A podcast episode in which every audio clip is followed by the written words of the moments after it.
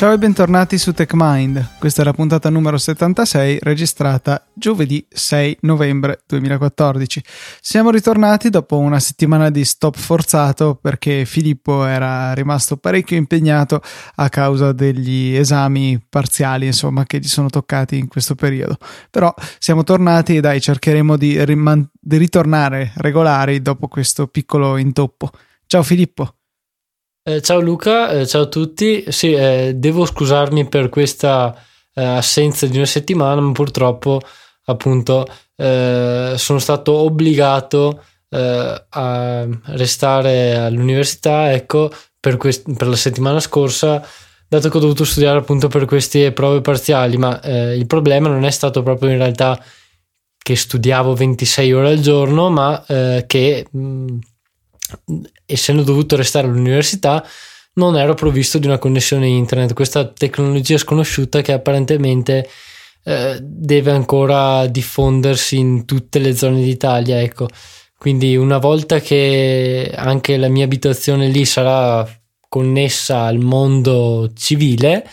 eh, penso che potremmo ritornare con più regolarità eh, senza appunto essere obbligati a saltare qualche volta le puntate. Sì, anche perché immagino sia anche un certo disagio. Però dai, sopravviveremo anche a questo e torneremo sempre qui su TechMind a parlarvi delle ultime notizie e le ultime curiosità che bisogna assolutamente sapere.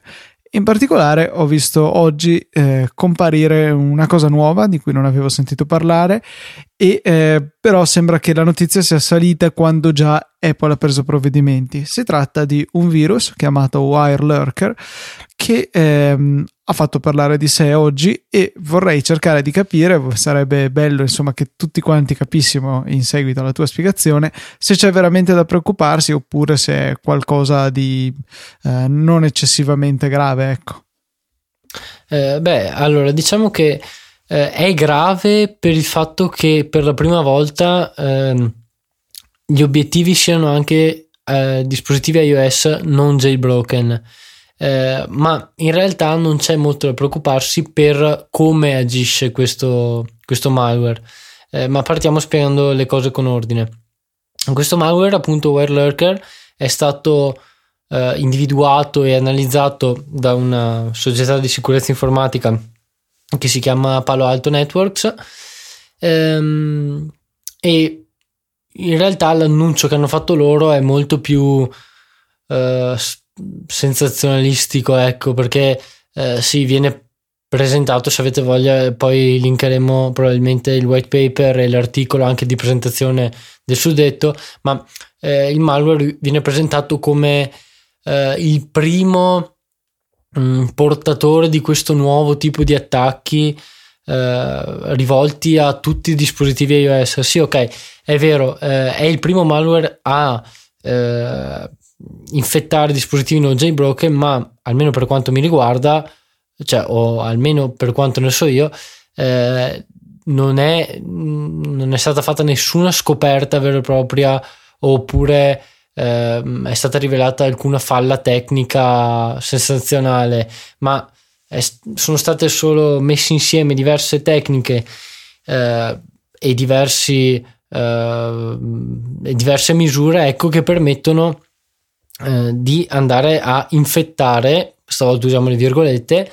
eh, qualsiasi tipo di dispositivo. Come funziona mh, mm, questo malware? Beh, intanto viene distribuito attraverso un app store alternativo per il mercato cinese e viene distribuito su OS X, cioè eh, viene ehm, appunto distribuito eh, facendo parte di alcuni software, ehm, alcune applicazioni che, che, vengono poi eseguite su, su OS X. E, come obiettivo ha solamente i Mac a 64 bit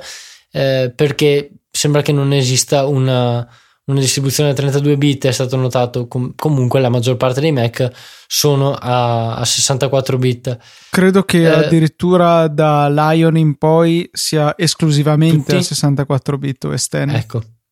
eh, ecco eh, vabbè, viene fatta menzione di questo eh, perché appunto mh, l'unica distribuzione individuata fino adesso è solamente 64 bit, eh, perché in realtà prima infetta l'applicazione OS X attraverso eh, praticamente infettando il, il, pacchetto che viene distribuito da questo App Store alternativo eh, e poi una volta che questa applicazione, un'applicazione a caso infettata da questo malware, viene eseguita su, sul nostro Mac, eh, il malware eh, praticamente resta in attesa che eh, venga connesso un dispositivo iOS eh, alla macchina in questione. Quindi eh, ecco da dove, mh, mm, da dove è stato pensato il nome, appunto perché eh, il, um, il virus resta in attesa che un cavo venga connesso eh, e quindi per poi poter comunicare o comunque fare tutto quello che deve fare con il dispositivo iOS. Diciamo che già eh, questo comunque è un certo cuscinetto perché se ci pensiamo bene sono poche le persone che connettono regolarmente il telefono al computer. Eh, beh, eh, in realtà eh, sì, la maggior parte delle persone però eh, che effettua sincronizzazioni tramite iTunes magari mentre fa la sincronizzazione tramite iTunes ha anche altre applicazioni aperte in background ad esempio. Sì no ma dico che c'è in generale chi sincronizza il telefono col computer ormai è una minoranza rispetto a chi non lo fa. Io personalmente già lo faccio poco e non me li vedo ecco i miei amici che, che sincronizzano il telefono se non qualche rarissima volta per la musica ma insomma raro eh, sì, ecco, eh, adesso mi è fatto venire in mente un'altra cosa. Eh, siamo abituati a non sincronizzare più di tanto il telefono perché utilizziamo molto iCloud, ad esempio, giusto? Sì, esatto. Eh,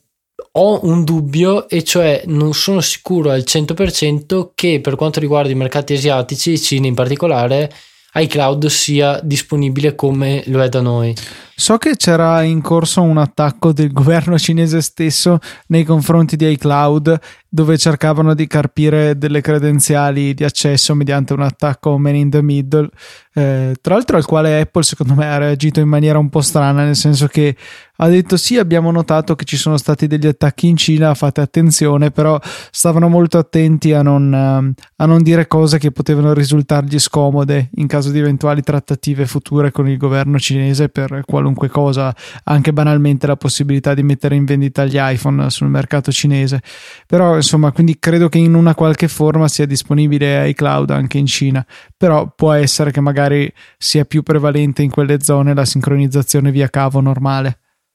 Sì, ecco, comunque sì, era solo un, un dubbio che mi era venuto eh, in questo momento, proprio perché non conosco la situazione attuale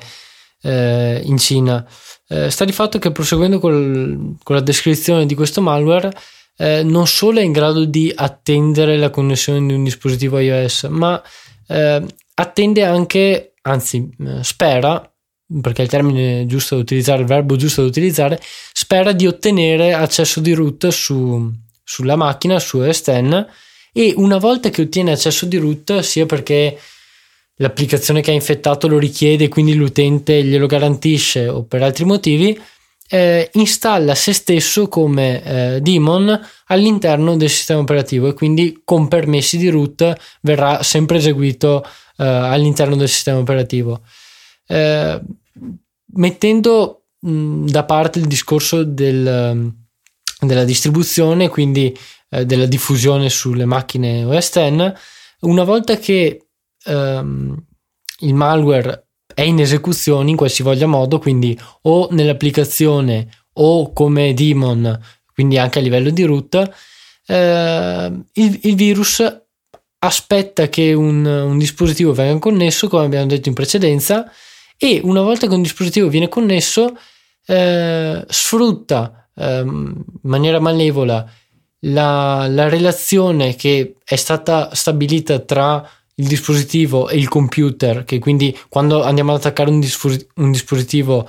ehm, garantiamo l'accesso eh, al computer a questo dispositivo proprio perché diciamo sì, possiamo fidarci di questa macchina. Bene, viene sfruttata questa relazione per eh, leggere essenzialmente informazioni del dispositivo, quali eh, il numero di telefono, eh, l'identificativo di iTunes Store, ehm, il numero di serie, l'UDD, tutte queste informazioni che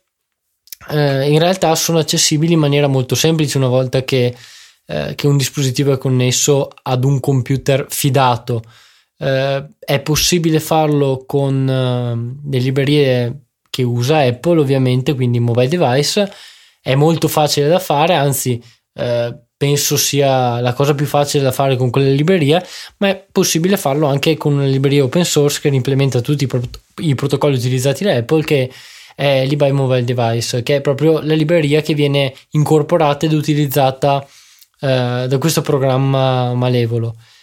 Ehm, questo, dopo aver eh, ottenuto le informazioni dal dispositivo, quindi tutte le informazioni che, che gli interessano, eh, il malware le invia ad un server remoto. Eh, ora, eh, sinceramente, nessuno ha dato una spiegazione chiara sul, sull'intento di questo malware perché sì, eh, rubare dati a degli utenti è utile solamente per identificarli, ma eh, in realtà non per effettuare un attacco vero e proprio, almeno per il tipo di informazioni che possono essere estratte eh, dal dispositivo solamente mentre è connesso tramite iTunes. Eh, cosa ben diversa invece da quello che è possibile fare una volta che eh, il malware è in grado di installare software sul dispositivo stesso. Eh, ora, eh, se avete ascoltato altre puntate di, di TechMind, eh, direte: Ma com'è possibile? Non, è, non c'è tutto un complicatissimo sistema di firme, di autorizzazioni, di certificati, eccetera. Eh, sì, esiste questo sistema, ma purtroppo eh, con i mezzi giusti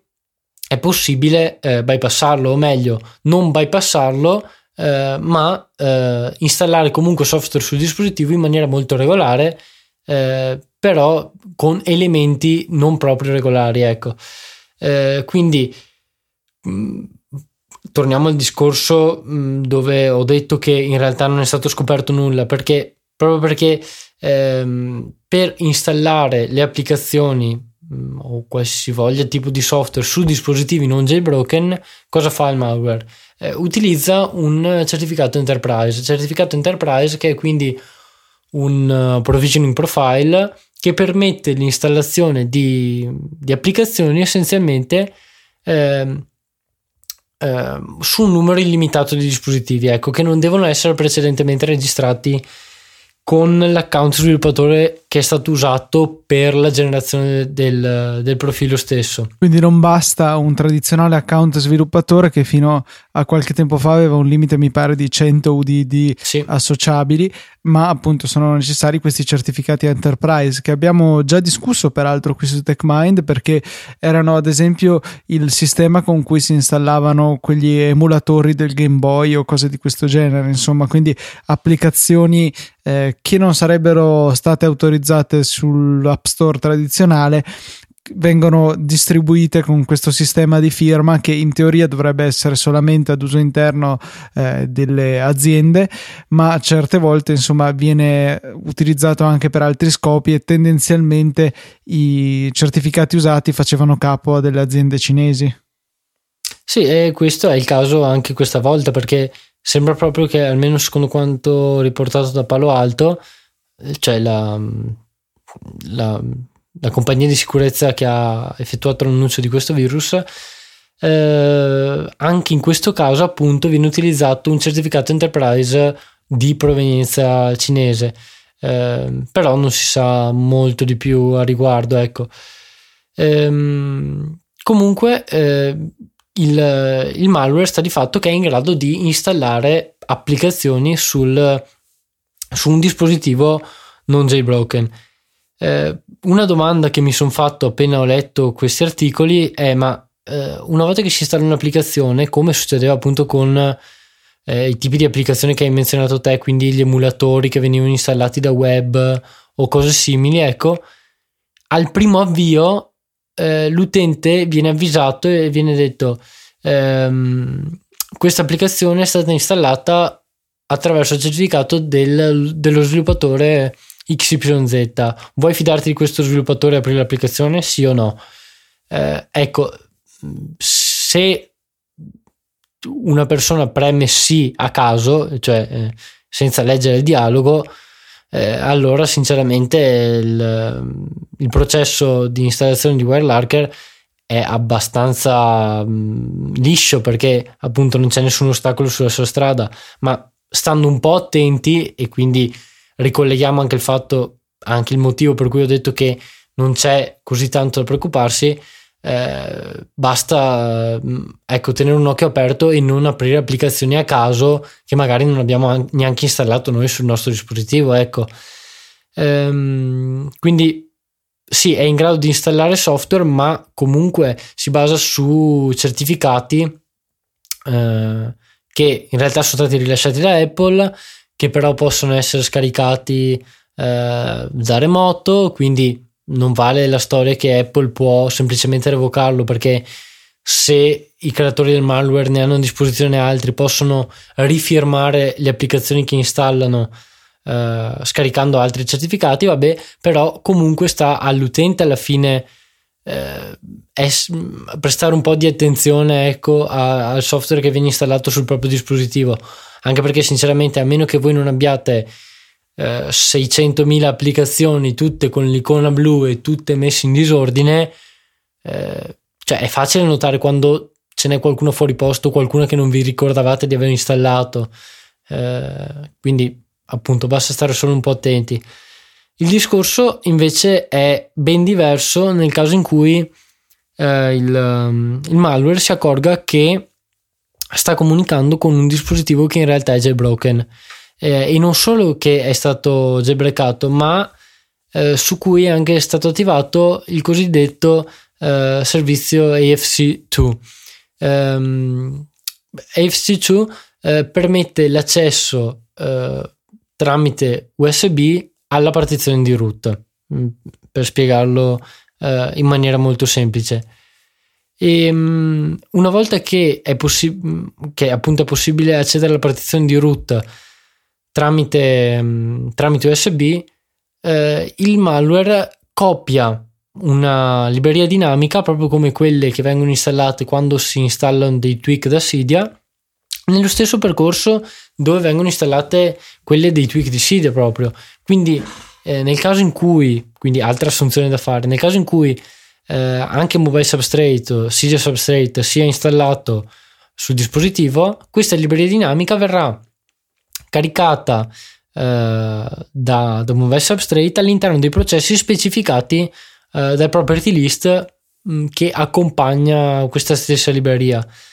Eh, attraverso questa tecnica eh, il malware riesce a inserirsi in processi anche con eh, privilegi elevati eh, e riesce a magari intercettare le nostre comunicazioni message oppure ehm, estrarre la, la, cronologia delle chiamate. Avevo letto eh, che anche eh, andava a modificare alcune applicazioni utilizzate per dei pagamenti, per cui di fatto, essendo eh, residente sul dispositivo con privilegi elevati, non c'è veramente limite a quello che può fare. Per cui, eh, come in questo caso che ho citato, può andare a modificare applicazioni che apparentemente sono del tutto innocue e utilizzarle per. Ehm, rubarci dei dati che nel caso di dati di pagamento insomma possono arrecarci danni anche notevoli.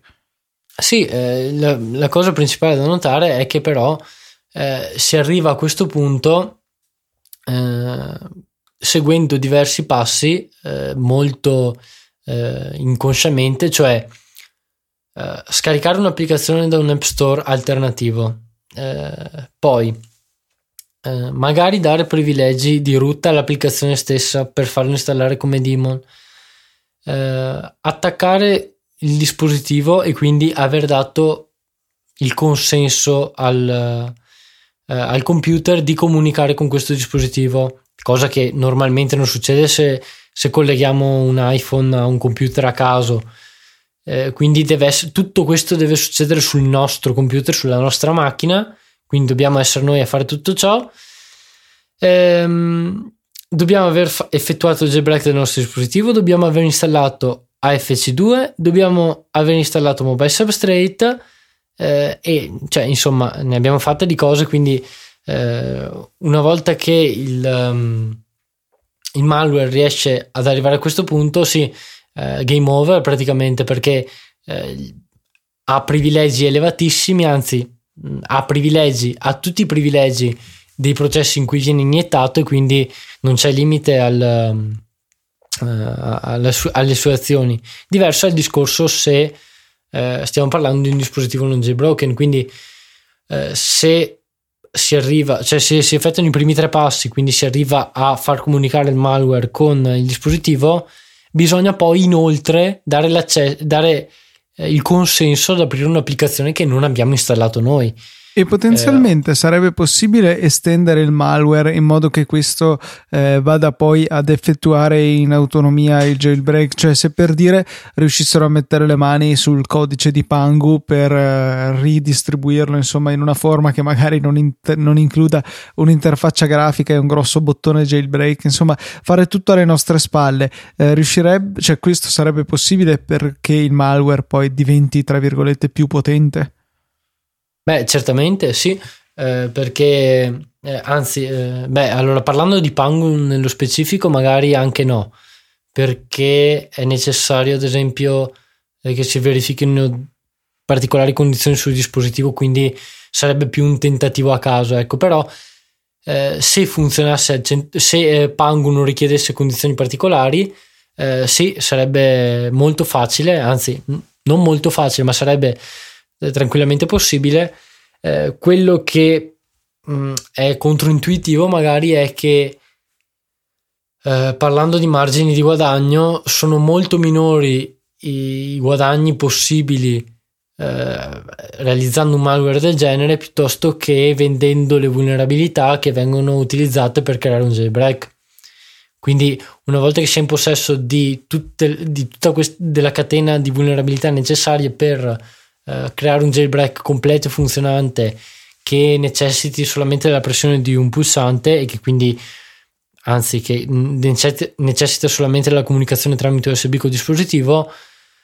eh, beh è, penso sia molto più pro, proficuo venderle queste vulnerabilità piuttosto che realizzare un malware che eh, ruba i dati degli utenti questa era semplicemente la mia opinione. Ecco. Sì, ecco, diciamo che se per caso si fossero ritrovati già con un jailbreak tradizionale open source, a quel punto avrebbero dovuto solamente includerlo nella loro applicazione per massimizzare i danni che poteva fare, però non è fattibile, cioè non è pensabile che sviluppino un jailbreak ex novo per poter fare semplicemente questo. No, sì, esatto, appunto, è questo il, il fatto principale. Eh, però sì, nel caso in cui fosse disponibile un, un jailbreak open source, anche in quel caso comunque bisogna, cioè, eh, gli sviluppatori dietro il malware dovrebbero essere in grado di eh, effettuare un pesante lavoro di adattamento eh, per far effettuare al software tutte le operazioni necessarie e assicurarsi che l'utente non si accorga di nulla eh, quindi sì, comunque non è un, un, lavoro semplice e sembra che comunque nonostante, ripetiamo ancora per una volta, questo malware sia il primo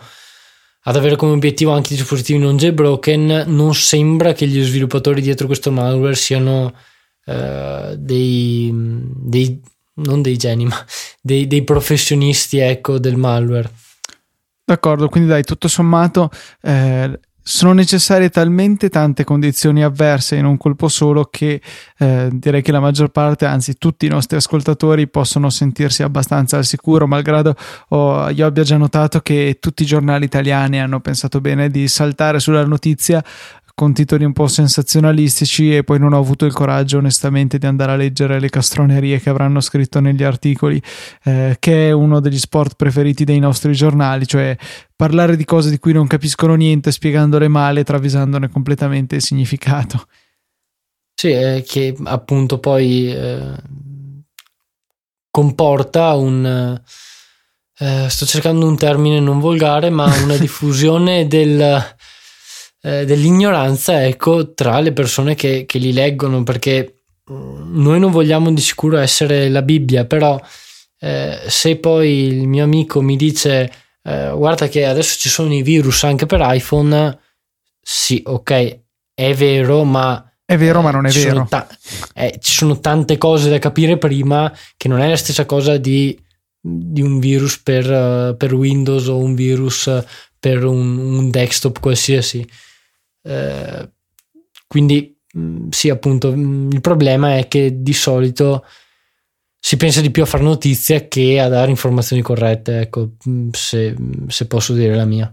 Ok, quindi spenta eh, l'incendio di questo jailbreak, eh sì, jailbreak, di questo virus, niente di cui preoccuparsi, tutto sommato. Passiamo a rispondere a una domanda che ci ha fatto Edoardo Zini via mail, che ve la riassumo, in sostanza ci dice che lui eh, per necessità di spazio eh, sul suo Mac ha installato un SSD e quindi per necessità di spazio deve tenere molti file su un hard disk esterno che attualmente è formattato con il formato exFAT che ha dalla sua la possibilità di essere tranquillamente letto e scritto sia da OS X che da Windows, per cui molto pratico qualora si debba eh, scambiare qualsiasi tipo di materiale insomma con altri computer, con altri utenti che non sono tutti su piattaforma Apple. E, e però giustamente dice lui questo non è un file system di tipo journal eh, per cui nel caso ci siano interruzioni di corrente che possono sempre capitare insomma un hard disk esterno può capitare di inciampare sul filo di alimentazione se questo non è autoalimentato alimentato o comunque di staccarlo prematuramente per sbaglio dalla porta USB del nostro Mac,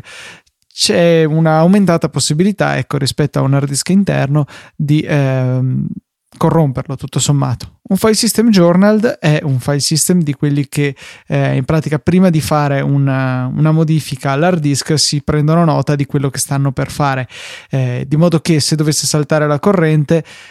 possono riprendersi più rapidamente, il controllo del file system è più veloce, vengono eh, annullate le modifiche, per quanto se si è già cominciato a scrivere dati il danno è fatto, però insomma si riducono eh, le possibilità per la corruzione dei dati. E lui dice se appunto non sarebbe meglio utilizzare HFS Plus eh, sull'hard disk esterno, che è un file system journal per quanto noi ne avevamo parlato parecchio male a suo tempo e lui stesso addirittura ci aveva linkato un articolo riguardo a una persona che aveva scoperto che alcune foto immagazzinate su un hard disk ehm, formattato in HFS Plus poi sono andate perse, corrotte col tempo. E questa effettivamente è una domanda interessante perché ehm, da un lato bisogna cercare di guardare la cosa dal, in maniera oggettiva che effettivamente un file system journal potrebbe far comodo proprio per i motivi che abbiamo descritto. Dall'altro non ci piacerebbe ehm, perdere dei dati, per cui avevo pensato che una soluzione potrebbe essere sì passare ad HFS Plus dato che Edoardo diceva che non gli interessava la compatibilità con Windows in quanto è un hard disk per suo uso personale ehm, per avere così i benefici del journal però si espone insomma al rischio che magari tra qualche tempo eh, si verifichi una corruzione dei dati, eh, per, ad esempio per decadimenti dell'hard disk che non sono rilevati dal file system.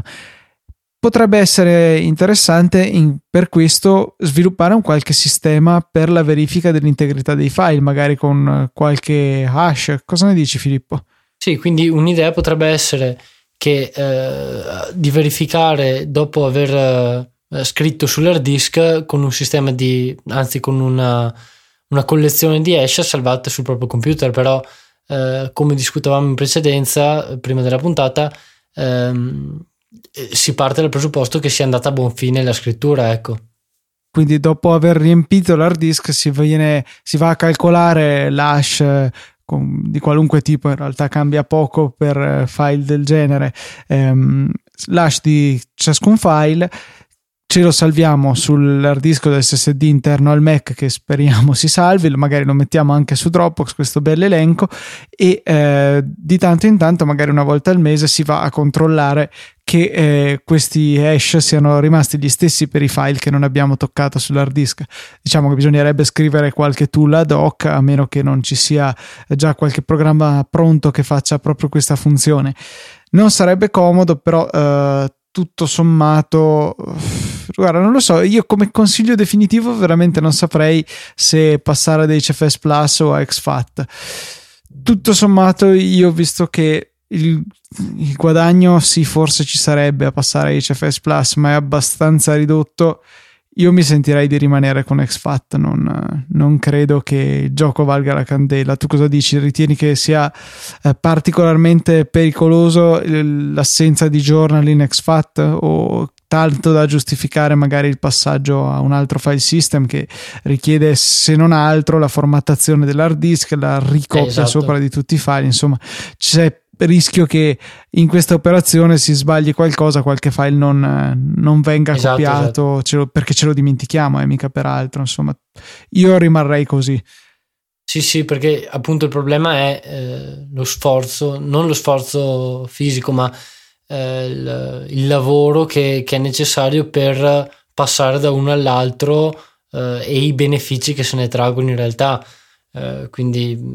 sì, anch'io sarei dell'idea di Luca di tenere, tenere con me, lasciare con me. Magari il nostro giudizio cambierà quel giorno lontanissimo e futuro in Quando cui avremo la barba e i capelli bianchi. esatto, in cui Apple deciderà di implementare un file system decente su OS X o magari us- avremo la possibilità di usare comodamente ZFS che eh, so eh, attualmente è disponibile un, uh, un, software per utilizzarlo su Mac che però eh, è un port su Mac della versione che c'è su Linux che a sua volta è un port della versione open che usa FreeBSD. Per cui insomma ci sono un po' di passaggi indiretti in mezzo che eh, non la rendono secondo me una soluzione ideale ancora presto. Stiamo a vedere come evolve la situazione però comunque potrebbe essere una risorsa per chi vuole smanettare un pochettino con ZFS magari poi trovo il link e ve lo metto nelle note della puntata sì però almeno secondo la mia opinione per utilizzare veramente un, uh, un file system esso deve essere supportato uh, dal produttore del sistema operativo Vabbè, quello sì, senz'altro, perché, deve essere nativo. Eh, Esatto, deve essere nativo per forza perché altrimenti è un po' un terno all'otto. Eh, magari si, si dipende sugli aggiornamenti di terze parti, è sempre un problema quando si, eh, si gestisce una cosa così importante perché non stiamo parlando di un'applicazione per eh, salvare i nostri film preferiti, ma appunto di un file system. Sì, sì, è fondamentale, per cui eh, diciamo che questa, questo suggerimento che davo, questo link è giusto per curiosità, ecco, se qualcuno avesse interesse a giocare magari con qualche chiavetta USB, con qualche hard disk di nessun interesse, con questo file system su Mac, però ecco, sicuramente non è una soluzione ideale, non è una soluzione a cui affidarsi per il salvataggio di dati importanti, almeno non secondo noi. Questo conclude la puntata numero 76 di TechMind. Grazie ad Edoardo per la sua domanda e eh, vi invitiamo, qualora ne abbiate di vostre, a scriverci a techmind.it. Prendiamo attentamente in considerazione tutto quanto e eh, ne traiamo spunto per parlarne qui in una puntata di TechMind. Un saluto da Luca e da Filippo.